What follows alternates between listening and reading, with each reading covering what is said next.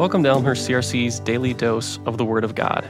Today is Tuesday, July 25th, and my name is Billy Heschl, Digital Ministries Coordinator and producer of this podcast.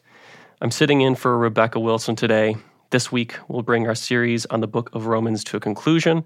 I'll be reading Romans 16, 12 through 16, and since I know Rebecca is a fan of the NLT, I'll be reading from it.